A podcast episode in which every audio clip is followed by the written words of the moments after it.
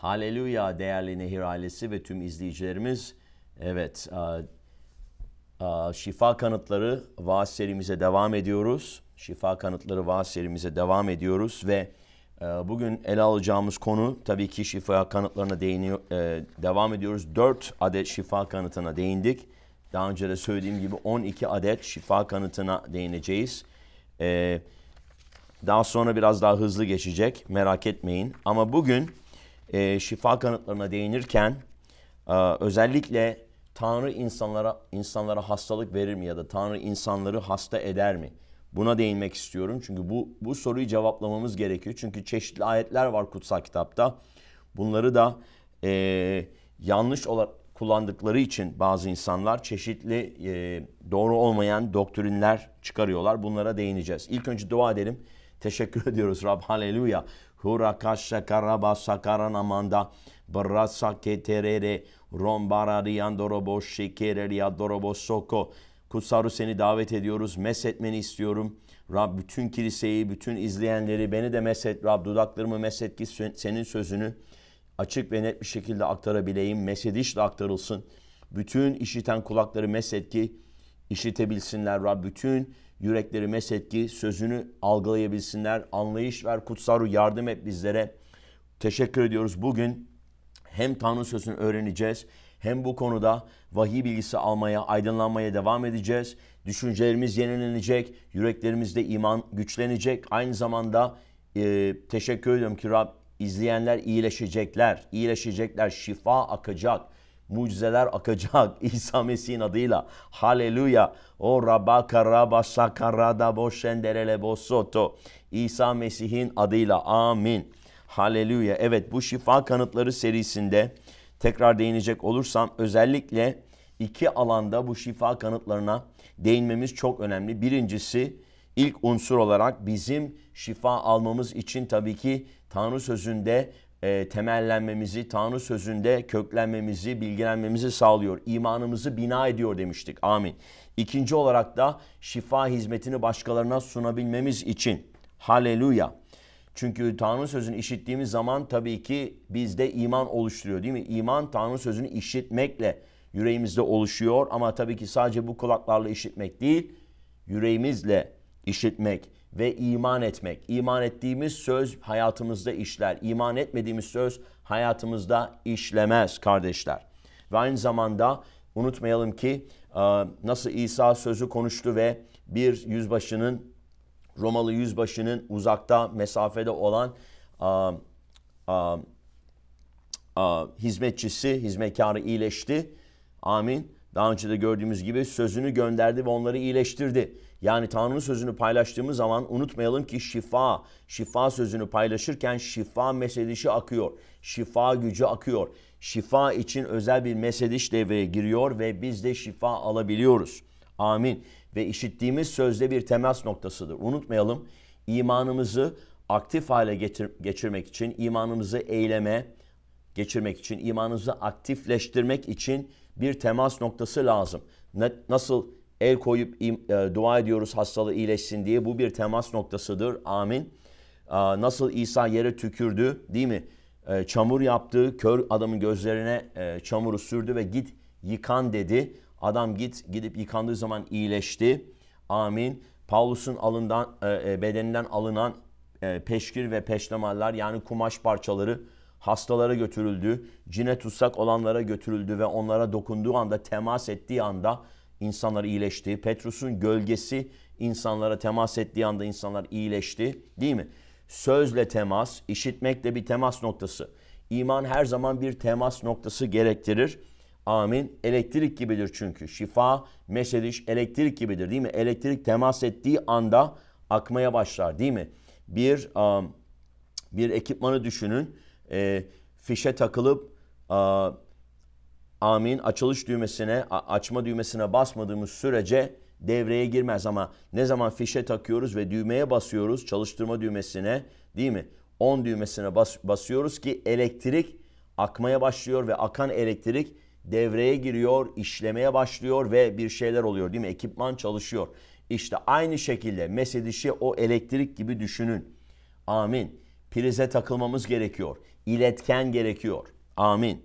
İletken. Ama e, direnç gösteren bir şey olursa ya da kapalı olursa değil mi? Elektrik işlemez, devreye girmez. Her ekipman farklı görevler a, görevlere sahiptir değil mi? Televizyon farklı bir şey yapar. A, a, çamaşır makinesi farklı bir şey yapar. Buzdolabı farklı bir şey yapar. Hepsinin farklı bir fonksiyonu var. Ama mesediş de böyle. Şifa mesedişinin de fonksiyonu iyileştirmek. O yüzden iman çok önemli. Şimdi dediğim gibi insanların iman etmesine engel olan safsatalar var. Kutsal kitap safsatalardan bahsediyor. Paulus ne diyor? Her türlü safsatayı ve Tanrı bilgisine karşı diklenen her düşünceyi ve her öğretiyi ne yapıyoruz? Tutsak ediyoruz. Amin. Ne yapıyoruz? Bu kaleleri yıkıyoruz, bağlıyoruz, reddediyoruz. Maalesef dinsel öğretiler, geleneksel öğretiler, yanlış öğretilerden dolayı ve yasacı ve dediğim gibi kutsal ruhla ve Tanrı sözüyle bağdaşmayan yanlış öğretilerden dolayı, safsatalardan dolayı insanlar şifalarını alamıyor, iman edemiyorlar, imanlarına engel oluyor.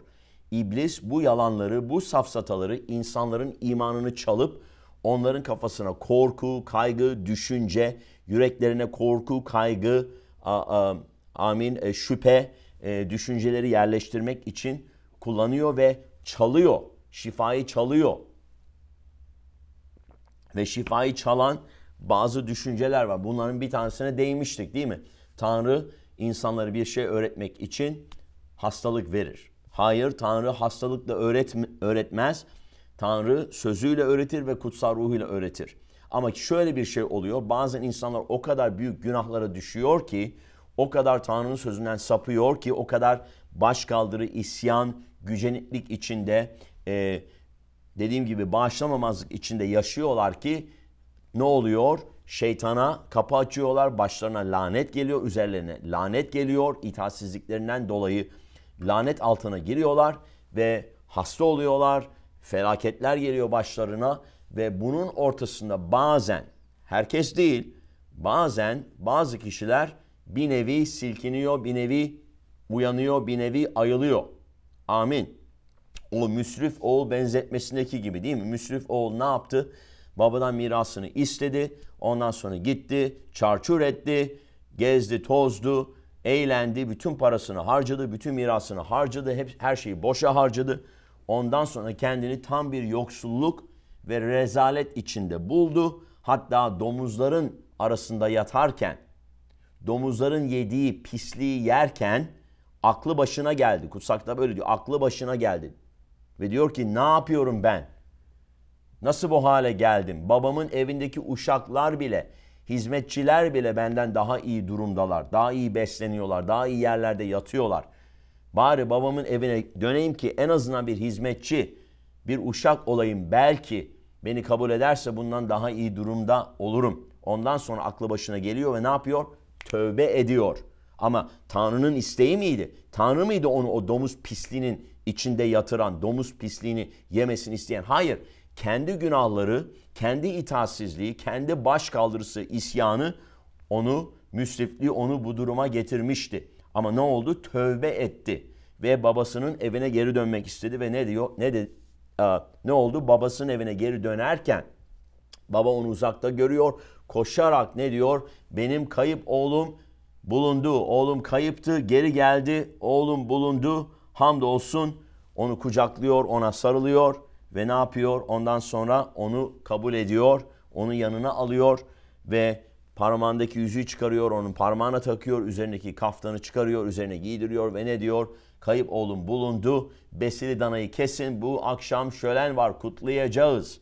Görüyor musunuz? Babanın lütfunu görüyoruz. Tanrı'nın müthiş sevgisini ve lütfunu görüyoruz. Ama babanın isteği miydi? Tanrı'nın isteği miydi onun o durumlarda olması? Yoksulu yaşaması, rezalet içinde, dünyadaki bütün e, pisliği tatması ve e, günahlı eğlence yaşamında bütün hayatını boşa harcaması, parasını boşa harcaması Tanrı'nın isteği miydi? Hayır kesinlikle tabii ki değildi. Unutmayalım ki Tanrı bize bir irade verdi değil mi? Seçim hakkımız var. Başlangıçta da görmüştük. Tanrı ne diyor? Ye, yeri ve gö- göğü önünüze tanık olarak koyuyorum ve önünüze iki seçenek koyuyorum. Değil mi?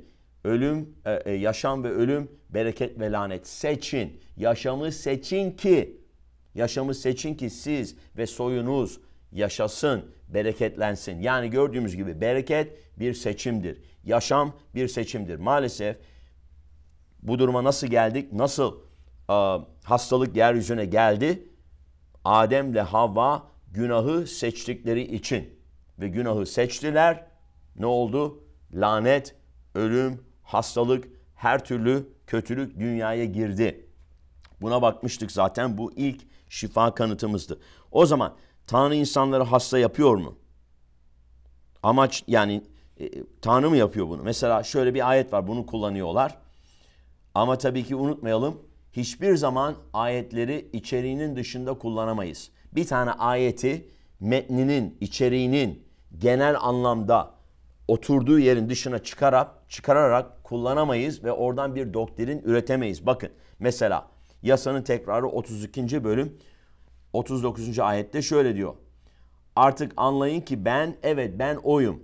Benden e, benden başka tanrı yoktur. Öldüren de yaşatan da, yaralayan da iyileştiren de benim. Kimse elimden kurtaramaz. Elimi göğe kaldırır ve sonsuzluk boyunca varlığım hakkı için derim ki parlayan kılıcımı bileyip yargılamak için elime alınca düşmanlarımdan öç alacağım, benden nefret edenlere karşılığını vereceğim. Görüyor musunuz? Yani ve devam ediyor. Uluslara da konuşuyor. Düşmanlarından öc alacağını söylüyor.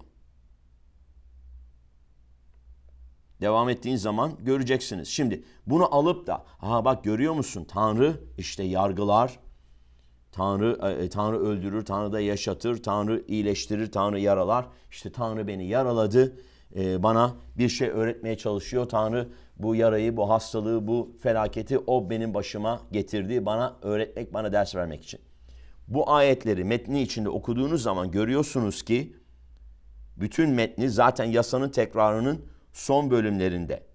Tanrı halkına diyor ki eğer başka ilahların ardından giderseniz, putlara taparsanız, sırtınızı bana dönerseniz, kulaklarınızı bana tıkarsanız, günaha düşerseniz, isyan ederseniz o zaman lanet üstünüze gelecek. Ama aynı zamanda diyor ki düşmanlarımı Şimdi bir dakika sen Tanrı'nın çocuğu musun? Tanrı'nın düşmanı mısın? Tanrı'nın çocuğunun kalkıp da böyle bir ayeti Aa işte bak Tanrı bana beni yargılıyor, bana kötülük gönderdi, benden öc alıyor demesi çok aptalca bir e, söz olur. Çünkü yani düşünün. Anne anne baba olarak kendinizi düşünün. Yani çocuklarınızı alıp böyle yani öldüresiye döver misiniz ders vermek için? Bu sizi ne yapar? Psikopat yapar. Çocuklarınız sizin düşmanınız değil.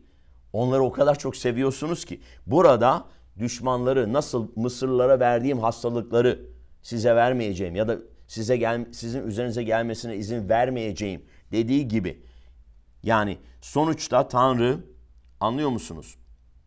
Evet Tanrı'nın bir yargısı var ama bu düşmanlarına karşı ona ondan nefret edenlere karşı, putlara tapanlara karşı, çocuklarına karşı değil bu. Kendi halkına karşı değil bu. Anlıyor musunuz? O yüzden yani eğer Tanrı'yı izliyorsanız, Tanrı'yı seviyorsanız neden sizi yargılasın? Neden size hastalık versin ki? Sizi seven Tanrı niye hastalık versin? Hangi anne baba çocuğunun hasta olmasını ister? Çocuklarımız hasta olduğu zaman nasıl yüreğimiz sızlıyor? Hemen onları iyileştirmeye kalkıyoruz. Hemen doktora götürmeye kalkıyoruz. Hemen dua ediyoruz. Hemen ilaç vermeye kalkıyoruz. Bir an evvel bu acıdan kurtulsun diye düşünüyoruz. Anlıyor musunuz? Hangi anne baba çocuğuna hastalık verir? Hangi anne babana çocuğuna zehir içirir hasta olsun diye? Hangi anne baba e, çocuğun üzerine kaynar su döker? Hangi anne baba alıp çocuğunu e, 6. kattaki balkondan aşağıya atar? Yani çok saçma değil mi? Bunu yapan ancak ve ancak psikopat insanlar olur. Amin. Ve bakın Tanrı ne diyor? Benden nefret edenlere karşılığını vereceğim. Benden nefret edenlere. O yüzden işte aa görüyor musun Tanrı hem yaralar hem iyileştirir deme. E, diyemezsin. Evet Tanrı kendi halkını iyileştiriyor ama ondan nefret edenlere Hatta onun halkına saldıranlara da görüyor musunuz? Öcünü alıyor. Öcünü alıyor. Hatta kutsal kitapta görüyoruz mesela değil mi? Tanrı'ya, Tanrı'nın halkına, Tanrı'nın çocuklarına karşı gelen insanın üzerine yargı geldi ve öldüler. Anlıyor musunuz? Kutsal kitap boyunca bunu görüyoruz. Bu Tanrı'nın yargısıdır. Ama biz Tanrı'nın çocuğu olarak Tanrı'nın yargısına yaşamıyoruz. Bu yüzden bu ayetleri alıp da saçma sapan dediğim gibi saçma sapan doktrinler üretemeyiz. Mesela 1. Samuel 2 ve 6. ayet. Bunu, bunun kullanıldığını gördüm. Diyor ki Rab öldürür de diriltir de ölüler diyarına indirir ve çıkarır. O kimini yoksul, kimini varsıl kılar. Kimini alçaltır, kimini yükseltir. Aa işte bak görüyor musun? Görüyor musun? Rab öldürür. Bu Tanrı'nın sözü olarak metni içinde okursanız Hana'nın duası. Acı çeken Hanna'nın duası. Görüyor musunuz? Hanna'nın düşüncesi bu. Yani Hanna böyle dua etti diye doğru oluyor anlamına gelmiyor. Hanna çok acı çektiği bir sürede böyle bir şey dua ediyordu. Ama bu Tanrı'nın sözü anlamına ya da Tanrı'nın isteği anlamına gelmiyor. Rab öldürür de diriltir de. Hanna söyledi bunu. Rab söylemedi. Ondan sonra bakacak olursanız Rab Hanna'yı iyileştiriyor. Rab Hanna'nın hayatına dokunuyor ve ona bir çocuk veriyor. Onu, onu kutsuyor. O çocuk da doğduğu zaman peygamber Samuel oluyor. Yani bir kişi acı çekerken böyle bir dua etti diye bu Tanrı'nın isteğidir anlamına gelmiyor.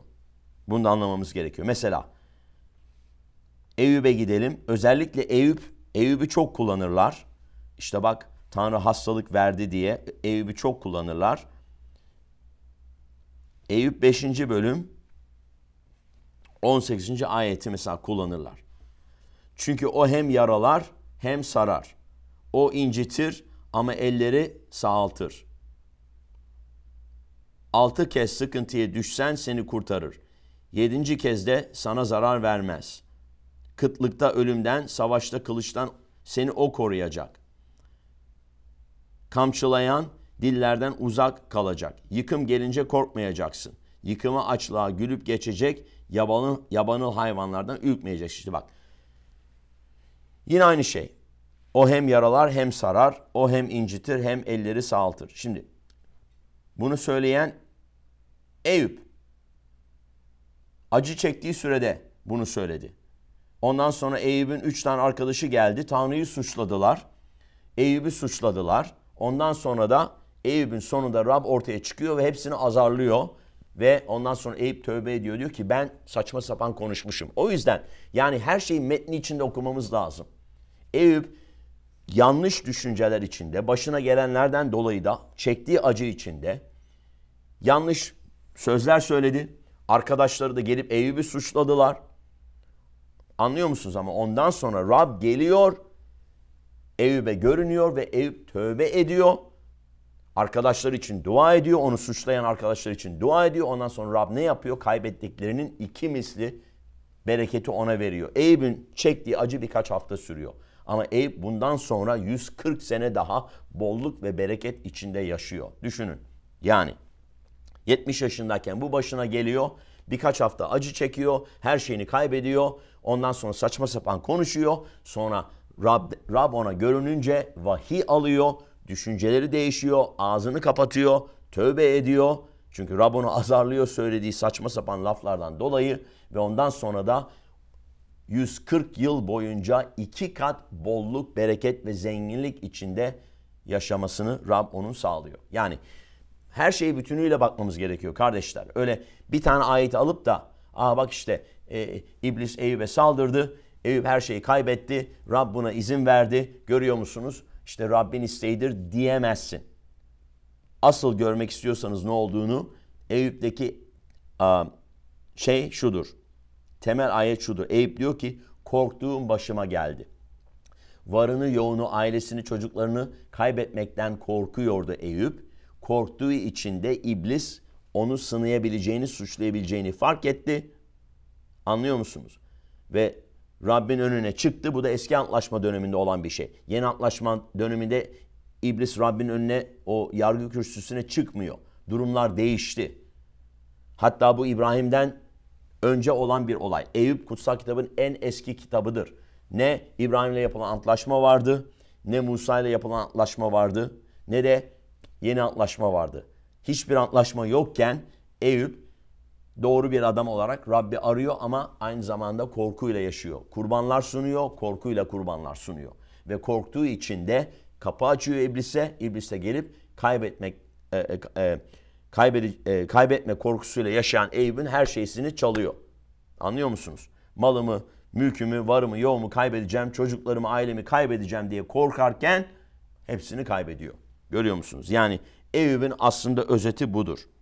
Bunları anlamamız gerekiyor. Bu yüzden bazı ilahiyatçılar bu ayetleri alıyorlar, metin dışında, içerik dışında kullanıyorlar. Sadece dediğim gibi bunun gibi 3-5 tane ayet var. Ama bunun üstüne de Tanrı'nın şifa verdiğini gösteren 500 tane ayet var. O yüzden hangisine inanacaksın? Şifa veren 500 ayete mi yoksa içerik dışı kullanılan 3-5 tane ayete mi? Mesela Hosea, Hoşeya 6. O da kullandıkları ayetten birisi. Hoşeya 6. Birinci ayet. Gelin Rabbe dönelim. Bizi O parçaladı. O iyileştirecek. Bizi O yaraladı. Yaramızı O saracak. İki gün sonra bizi diriltecek. Üçüncü gün ayağa kaldıracak. Huzurunda yaşayalım diye. Rabbi tanıyalım. Rabbe, Rabbi tanımaya gayret edelim. O tan gibi şaşmadan doğacak, yağmur gibi toprağı sulayan son yağmur gibi bize gelecektir. Şimdi o bizi yaraladı, yaralarımızı saracak. Neden bahsediyor? Yine Hoşeya'nın görevine, hizmet ettiği döneme, kime konuştuğuna, bütün bunların hepsine bakmamız gerekiyor. Anlıyor musunuz? Hoşeya, İsrail halkının, Yahuda halkının Rab'den tamamen uzaklaştığı bir dönemde hizmet eden bir peygamberdi. Hatta Rab onun gidip bir fahişeyle evlenmesini istedi. Niye? Bu bir tanıklık, bu bir a, dediğim gibi bu bir tanıklık, bu bir işaret belirti olacaktı İsrail halkına. Fahişe gibi beni bıraktınız. A, ruhsal olarak beni aldattınız, ruhsal zina yaptınız. Putlara taptınız. Benden uzaklaştınız. O yüzden düşmanlarınızın gelip size ezmesine izin veriyorum. Zaten lanetlerden birisi bu değil miydi? Yani yasanın tekrarına baktığımız zaman 28. bölümde bereketler var. Sözümü dinlerseniz, buyruklarımı uyarsanız bütün bu bereketler üzerinize gelecek, sizinle birlikte olacak. Harika şeyler. Ama ondan sonra diyor ki sözümü dinlemezseniz, buyruklarıma uymazsanız, başka ilahların ardından giderseniz, putlara taparsanız bu lanetler üzerinize gelecek. Ve en son lanet neydi? Ülkeden sürgene gideceklerdi. Zaten böyle oldu. İlk önce Asur Asur İmparatorluğu zamanında kuzey ikiye bölündü çünkü. E, Süleyman'dan sonra ikiye bölündü e, krallık. Kuzey krallık İsrail olarak biliniyordu. İlk önce onlar sürgüne gittiler çünkü onlar daha da beterdi. Asur a, İmparatorluğu zamanında sürgüne gittiler. Ondan sonra da Güney Krallığı sürgüne gitti. Asur'da sürgüne giden Kuzey Krallığı asla geri dönmedi. Ama Güney Krallığı Yahuda oymağı sürgüne gitti. Babil zamanında ve Pers İmparatorluğu zamanında geri geldi. Hoşe'ye onları uyardı, uyardı, uyardı. En sonunda böyle bir halka yani Tanrı'ya tamamen inatla tövbe etmeyen, baş kaldıran bir halka seslenen bir kişi Hosea. Sen öyle misin? Eğer gerçekten Tanrı'ya baş kaldırdıysan, putlara tapıyorsan, onun sana karşı olan iyiliğini reddettiysen, antlaşmanı reddettiysen o zaman başka. Ama bir Tanrı çocuğu olarak İsa Mesih'e iman etmiş olan, İsa'nın kanıyla aklanmış, yıkanmış bir Tanrı çocuğu olarak bu ayetleri kendi üstüne üstlenemezsin. Aa işte bizi parçaladı, bizi yaraladı diyemezsin. Buna rağmen Tanrı ona sadakatsiz olan bu halkı yine de kurtardı. Yine de sürgünden geri getirdi vaat ettiği topraklara geri getirdi. Pers kralı, Pers kralı bakın düşünün. Pers kralı Koreş'e konuştu. Anlıyor musunuz? Dünyasal bir kralın yüreğini değiştirdi. Halkını bereketleyip geri gönderdi. Ve Yeruşalim'i tekrar bina ettiler. Ezra ve Nehemya zamanlarında. Tapınağı yeniden bina ettiler. Ve yeniden geri dönmeleri için Rab onları kutsadı. Yine iyileştirdi. Yine diriltti. Bu kadar sadakatsiz, bu kadar kötülük yapan bir halkı yine de yani okuyun, eski antlaşmayı bir okuyun göreceksiniz. Yani Yahuda halkı özellikle birkaç tane iyi kral dışında İsrail'de hiç hiç iyi kral olmadı ama Yahuda Yahuda'da birkaç tane iyi kral olduğu için uyanış dönemleri oldu. Hiskiye gibi zamanlarda. Ama genellikle kralların çoğu putlara taptılar. Bütün ulus putlara taptılar. Rabbin onları uyarmak için gönderdiği peygamberleri öldürdüler. Hapse attılar. Kafalarını kestiler. Düşünün yani o kadar kötülük yaptılar ki buna rağmen Rab birkaç yüzyıl sabretti, sabretti, sabretti. En sonunda sürgüne gitmelerine izin verdi ve vaat ettiği en nihai lanet yani topraklarınızdan sürüleceksiniz. Başka bir ülkeye gideceksiniz. Tapınak yıkılacak, Yarışalım yıkılacak diye söylediği lanetler en sonunda başlarına geldi. Yani evet İsrail halkı gibi gerçekten isyankar, putlara tapan, İsa'ya küfreden, İsa'nın senin için yaptığı iyiliği hiçe gören, nankör davranan bir kişiysen tamam o zaman belki başına her türlü felaket, bela gelebilir. Kendi başına getirdiğin için, iblise kapı açtığın için, günah içinde yaşadığın için ama sen bir Tanrı çocuğuysan, Tanrı niye hastalığı kullansın sana ders vermek için? Aç kutsal kitabını oku, oradan ders al. Kuts, dua et, kutsal ruh sana konuşsun. Oradan öğren. Biz imanlılarız, biz Tanrı'nın çocuklarıyız. Tanrı'nın ruhuyla yönetilenlerin hepsi Tanrı'nın oğullarıdır. Hastalıkla yönetilenlerin hepsi Tanrı'nın oğullarıdır demiyor. O yüzden bu ayetleri dediğim gibi içerik ve metin dışı kullanmak çok tehlikelidir. Bunu yapıyorlar. Bunun gibi birkaç tane daha ayet var. Bunları e, e, bunları e, bunlara değinmeyeceğim. Sonuçta bir şeyi size göstermeye çalışıyorum. Amin. Evet, Tanrı yargısını yargısını devreye sokarsa o zaman ne olacak? Yok edicinin devreye girmesine kapı açılacak. Değil mi? Mesela ondalık konusunda da aynı şeyi söylüyor. Malaki'de onu görüyoruz. Ondalıklarınızı getirmediniz. Ondalık ve sunları çaldınız. Değil mi? O yüzden lanet altındasınız. Başınıza bir lanet geldi. Kendi hırsızlığınızdan dolayı Rab'den çalar mısınız? Bir insan Rab'den çalar mı? Ama siz benden çaldınız diyor. Bana geri dönün diyor, tövbe edin diyor. Sana nasıl geri döneceğiz Rab diye soruyorlar. O da diyor ki ondalık ve sunları çaldınız. Ondalıkların tümünü tapınağa getirin, ambar evine getirin. O zaman tapınağımda yiyecek olsun. O zaman diyor ne yapacağım? Göklerin kapaklarını açacağım. Çünkü niye? Kapaklar kapalı. Kapaklar kapalı. Rab'den çaldıkları için ondalıkları getirmedikleri için kapaklar kapalı. Göklerin kapaklarını açacağım. O zaman ne yapacağım? Üzerinize dolup taşan bereket yağdıracağım. Ve yiyip bitireni azarlayacağım. Yiyip bitiren kim? Hırsız, yok edici, iblis. Siz benden çaldınız, o da gelip sizden çalıyor. Kapıyı açan sizsiniz. Benim bereketin kapı, kapısını kapattınız ve laneti kapısını açtınız hayatınızda. Ama tövbe ederseniz değişecek. Bereketleyeceğim tekrar sizi. Yiyip bitireni azarlayacağım, onu durduracağım. Bunu anlamamız gerekiyor kardeşler.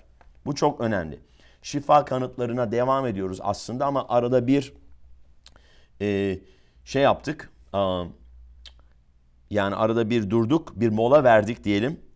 Bu soruyu cevaplıyoruz. Tanrı insanlara hastalık verir mi?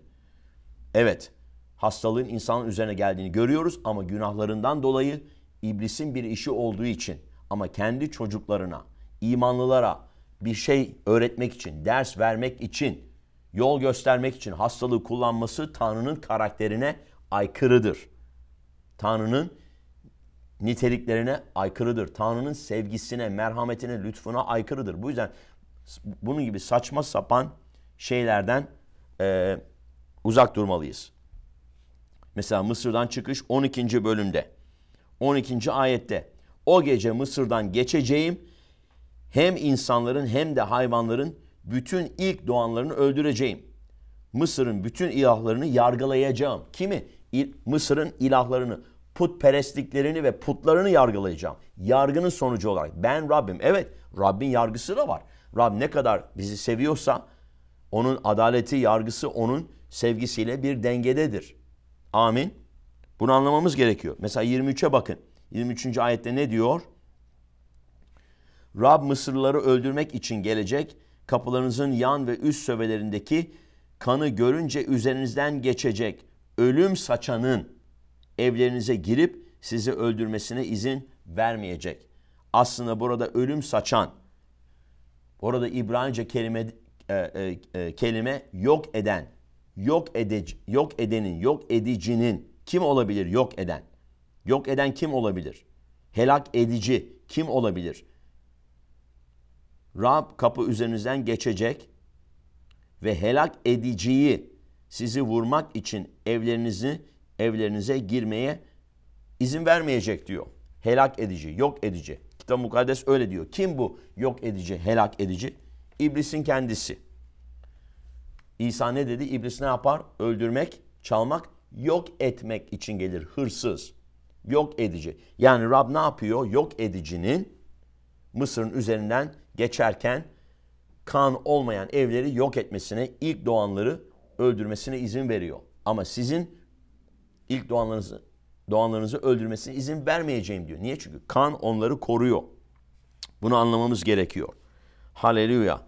Rabbin yargısı Mısır üzerine geliyor ve helak edici, yok edici ne yapıyor? Orada Rabbin yargısından dolayı Mısırlıların üzerine bu yargının gelmesine sebep oluyor. Rab izin veriyor. Bunu anlamamız gerekiyor kardeşler. Haleluya. Dediğim gibi Eyüp'ü çok kullanıyorlar. İşte bak görüyorsun Rab izin verdi. E, İblis geldi, Eyüp'ü vurdu. Vücudunda işte çıbanlar çıktı. Çocuklarını öldürdü. Bütün malını, mülkünü yok etti. Ama Eyüp'ün korkusundan dolayı oldu ve Eyüp'ten öğrenmemiz gereken iki şey var. Hatta Yakup mektubunu okursanız onu söylüyor. Eyüp'ün sabrını öğrenmemiz gerekiyor. Eyüp sabretti ve Rab onu kaybettiğinin iki katını geri verdi. Aynı zamanda Tanrı'nın merhametli olduğunu öğreniyoruz Eyüp'ten. Haleluya. Evet kardeşler bunları anlamamız gerekiyor.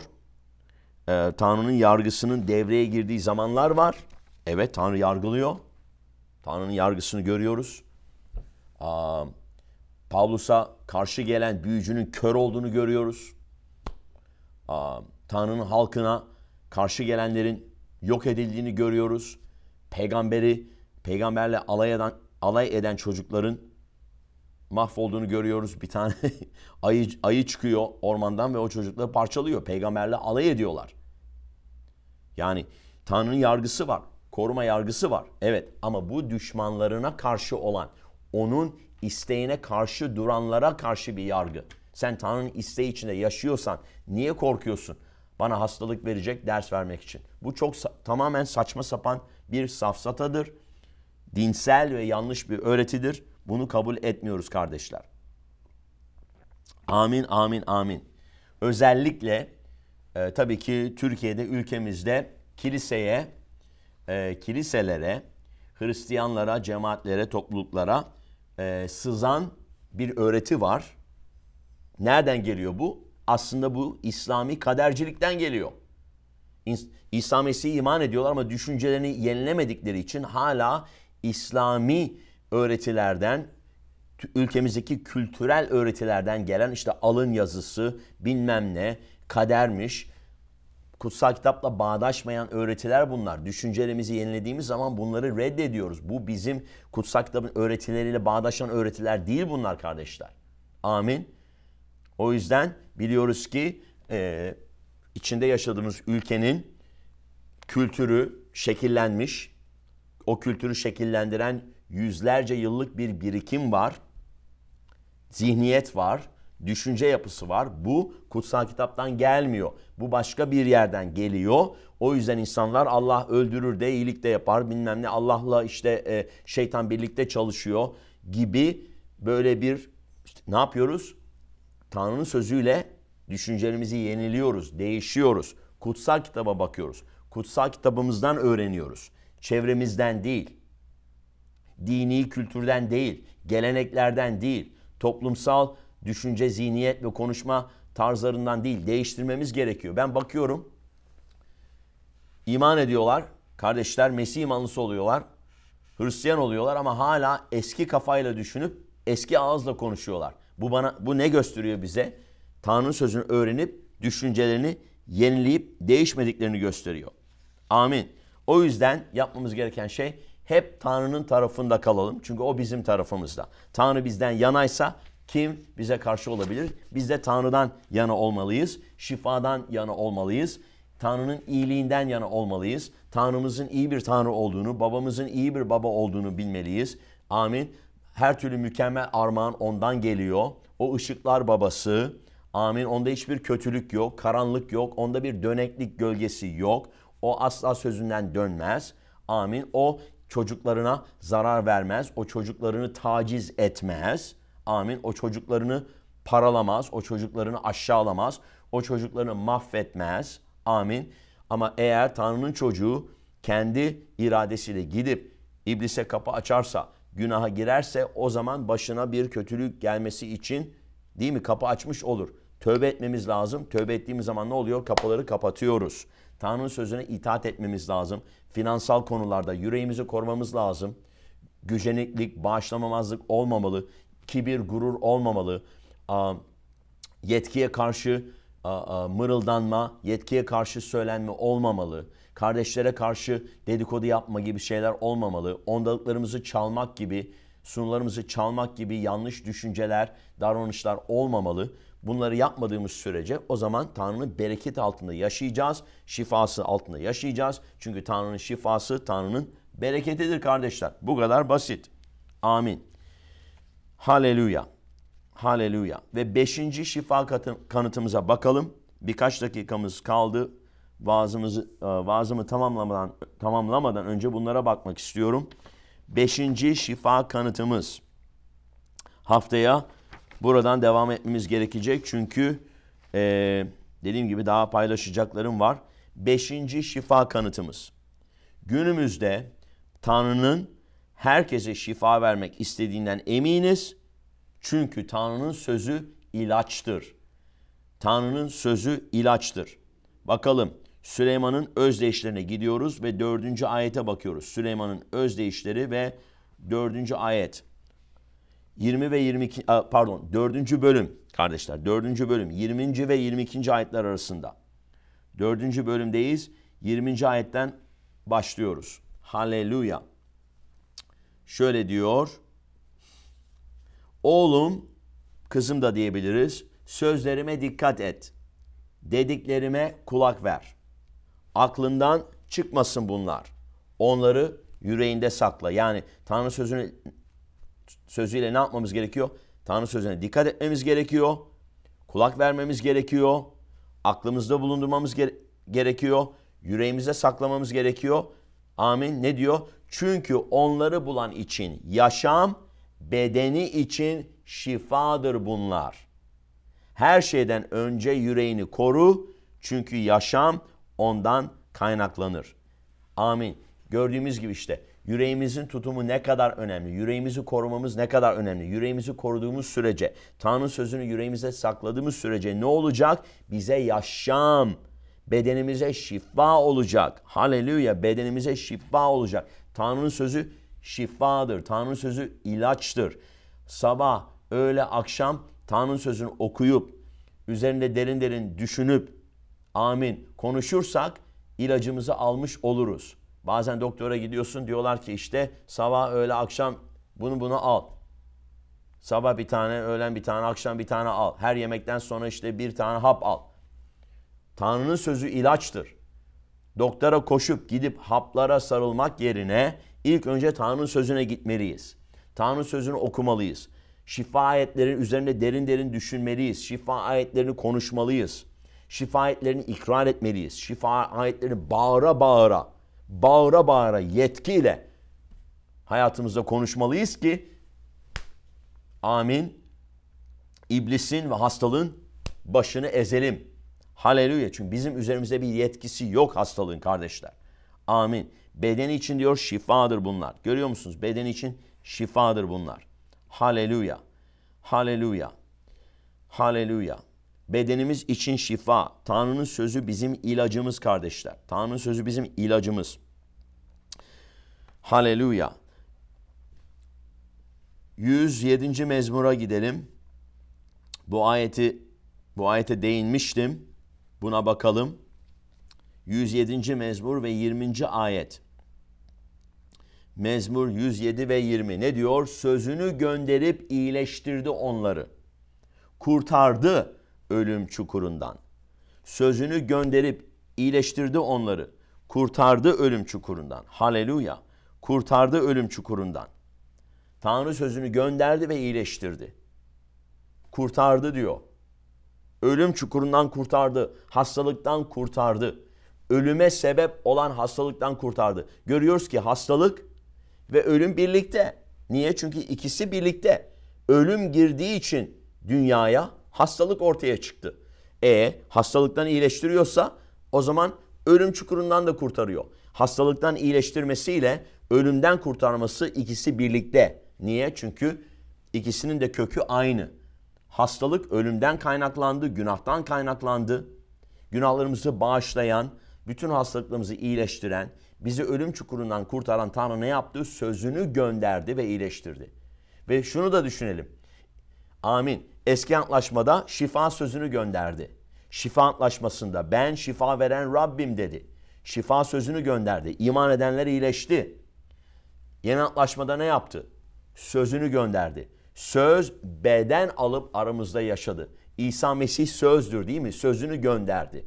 Göklerden Tanrı'nın sözü geldi. Beden aldı. Aramızda yaşadı. Bunun için İsa her yanı dolaşarak iyilik yapıyor. İblisin baskısı altında olanların hepsini iyileştiriyordu. Bunun için İsa gittiği her yerde hastaları iyileştirdi. Hastaların üzerine ellerini koydu, hastalar iyileşti. Amin. Sağların kulaklarına parmağını soktu. Kulakları açıldı. Körlerin gözlerine dokundu. Körler gördü. Ölüleri diriltti. Niye? Çünkü söz geldi, aramızda yaşadı. Söz iyileştirdi. Söz şifa verdi. Tanrı'nın sözü şifadır. Tanrı'nın sözü ilaçtır. İsa Mesih Tanrı'nın sözüdür. Bunun için İsa Mesih iyileştirir. İsa Mesih dün, bugün, sonsuza dek hep aynıdır. Haleluya. İşte bunu anlamamız gerekiyor kardeşler. Ve şunu söylemek istiyorum. Bugünkü vaazı tamamlarken şunu bilin ki eğer bedeninizde çeşitli semptomlar olmaya başlarsa bu illa hasta olduğunuz ya da günah işlediğiniz anlamına gelmiyor. Bazen iblis sizi sınamaya çalışıyor. Bazen iblis sizi kandırmaya çalışıyor. Bazen iblis ateşli oklarını atıyor, size hastalıkla vurmaya çalışıyor. Ne yapmanız gerekiyor? Anında o semptomlara, o belirtilere karşı durmanız gerekiyor. Hayır, İsa Mesih'in adıyla ben bu ağrıları, ben bu baş ağrısını, ben bu sızları, ben bir boğazımdaki bu gıcıklanmayı kabul etmiyorum. Ben bu işte solunum yolundaki bu işte bu rahatsızlığı kabul etmiyorum. Ben belimdeki bu ağrıyı kabul etmiyorum. İsa Mesih'in adıyla reddediyorum. Ben başımın tepesine, ayaklarımın ucuna kadar haleluya iyileştiğimi ilan ediyorum ve bu semptomları azarlıyorum. Bedenimden defol git. Benim üzerimde hiçbir yetkin yok iblis. Hastalık benim üzerimde yetkin yok. Defol git. Ben iyileştim. Ben şifamı aldım. Ben sağlıklıyım ve beni etkileyemezsin. Beni hastalıkla vuramazsın. Benim bedenime zarar veremezsin. Bana acı çektiremezsin iblis. Defol git. Hastalık ruhu seni azarlıyorum. Kovuyorum. Bedenimden defol git. Bedenimi terk et diye yetkiyle konuşmanız gerekiyor. Çünkü ne oluyor bazen bana çok oldu mesela. Sabah kalkıyorum böyle genzimde bir gıcıklanma var. Hemen diyorum İsa Mesih'in adıyla soğuk algınlığı, grip her neysen, virüs her neysen seni lanetli şey bedenime giremezsin hırsız. Ne yapıyor? Çünkü hırsız gece sen uyurken evine girmeye çalışıyor değil mi? Ama hırsızı gördüğün zaman ne yapacaksın? Ay hırsız abi hoş geldin. Bir çay yapayım istersen evimdeki eşyaları çalarken. E, peynir ekmekle yer misin? Hoş geldin demezsin değil mi? Anında eline bir sopa alırsın, silahını alırsın, bıçağını artık ne yaparsan yaparsın. Evinden kovarsın, atarsın değil mi? İzin vermezsin. İşte hastalık bir hırsız evine girmeye çalışıyor. Hayır diyeceksin. Onu azarlayacaksın. Onu kabul etmeyeceksin. Amin. Ondan sonra eğer dediğim gibi sorabilirsin. Rab hayatımda açık bir kapı var mı? Eğer bir günahım varsa tövbe etmediğim ya da bir, bir, bir kişiye karşı gücenlikliğim varsa ya da yüreğimi korumadığım bir alan varsa çünkü kutsal kitap ne diyor? Yüreğini koru her şeyden önce yaşam ondan kaynaklanır. Tanrı sözü sana yaşamdır, şifadır. Eğer yüreğini korumadıysan, belki yüreğinde yanlış düşünceler, tutumlar izin verdiysen, kıskançlık var, gurur var, kibir var, söz dinlememezlik var, başkaldırı var, isyankarlık var, güceniklik var. Bu tür şeyler yüreğinde varsa o zaman hemen tövbe etmen lazım ki kapıyı kapatmalısın ki dediğim gibi lanet yerine bereket işlesin hayatında. Ölüm yerine yaşam, hastalık yerine şifa işlesin bedeninde ki başının tepesine ayaklarının ucuna kadar dinç, sağlıklı ve iyileşmiş ol. Ben hemen azarlıyorum semptomları ve hemen gidiyor. Amin. O yüzden bu yetkinizi öğrenin, bu şekilde yaşayın, izin vermeyin hastalığın sizin üzerinize e, yetkili olmasına. İzin vermeyin hastalığın çocuklarınız üzerinde etkili olmasına. Amin. İmanla, yetkiyle yerinizde durun. Buna karşı direnin. Kutsal kitap ne diyor? Tanrı'ya boyun eğin, iblise karşı direnin, sizden kaçacaktır. Ellerinizi kaldırın. Devam edeceğiz haftaya. İsa Mesih'in adıyla şu anda hastalığa karşı direniyoruz. Her türlü hastalık belirtisine, her türlü hastalık semptomuna, her türlü hastalık raporuna karşı duruyoruz. Belki testler yapıldı, doktor geldi bu var, şu var dedi. İsa Mesih'in adıyla bunları reddediyoruz. Ve şu anda İsa Mesih'in adıyla şifa ilan ediyoruz. Şifa ilan ediyoruz. Hastalığı azarlıyoruz. Defol git diyoruz. Kalk git denize atıl. Yerinden oyna diyoruz. Hastalık dağına sesleniyoruz. Haleluya. Şu anda yetkiyle konuşuyoruz. İsa Mesih'in adıyla hastalık ruhlarını azarlıyoruz. Hastalık belirtilerini azarlıyoruz. Hastalık raporlarını azarlıyoruz ve reddediyoruz, kabul etmiyoruz, iptal ediyoruz ve yerine şifa ilan ediyoruz. Yerine sağlık ilan ediyoruz. Haleluya. Kutsal ruh mesedişi dökülsün şimdi ya Rab. Şifa mesedişi dökülsün. Şifa gücü şu anda dökülsün İsa Mesih'in adıyla. Haleluya. Ve belki tövbe etmeniz gereken bir şey var. Kapı açtınız. Hemen tövbe edin ki şifa işlemeye başlasın hayatınızda. Amin. Ve bunu kabul etmeyin. Tanrı'dan gelen bir şey diye kabul etmeyin. Amin. Haleluya. Koraba şakataraba. Ramba baba siti karalabo soto. Haleluya. Kutsaru teşekkür ediyorum. Beni izleyenlere, kilisede olanlara şu anda dokunduğun için İsa Mesih'in adıyla. Amin, amin, amin. Haleluya. Evet, umarım bir şeyler aldınız. Haftaya devam edeceğiz. Amin. Beşinci kanıtımıza değindik. Yedi kanıtımız daha var. Hızlıca bitireceğim. Muhtemelen haftaya bitireceğim kalanları. Amin. Rab hepinizi bereketlesin kardeşler. Hoşçakalın.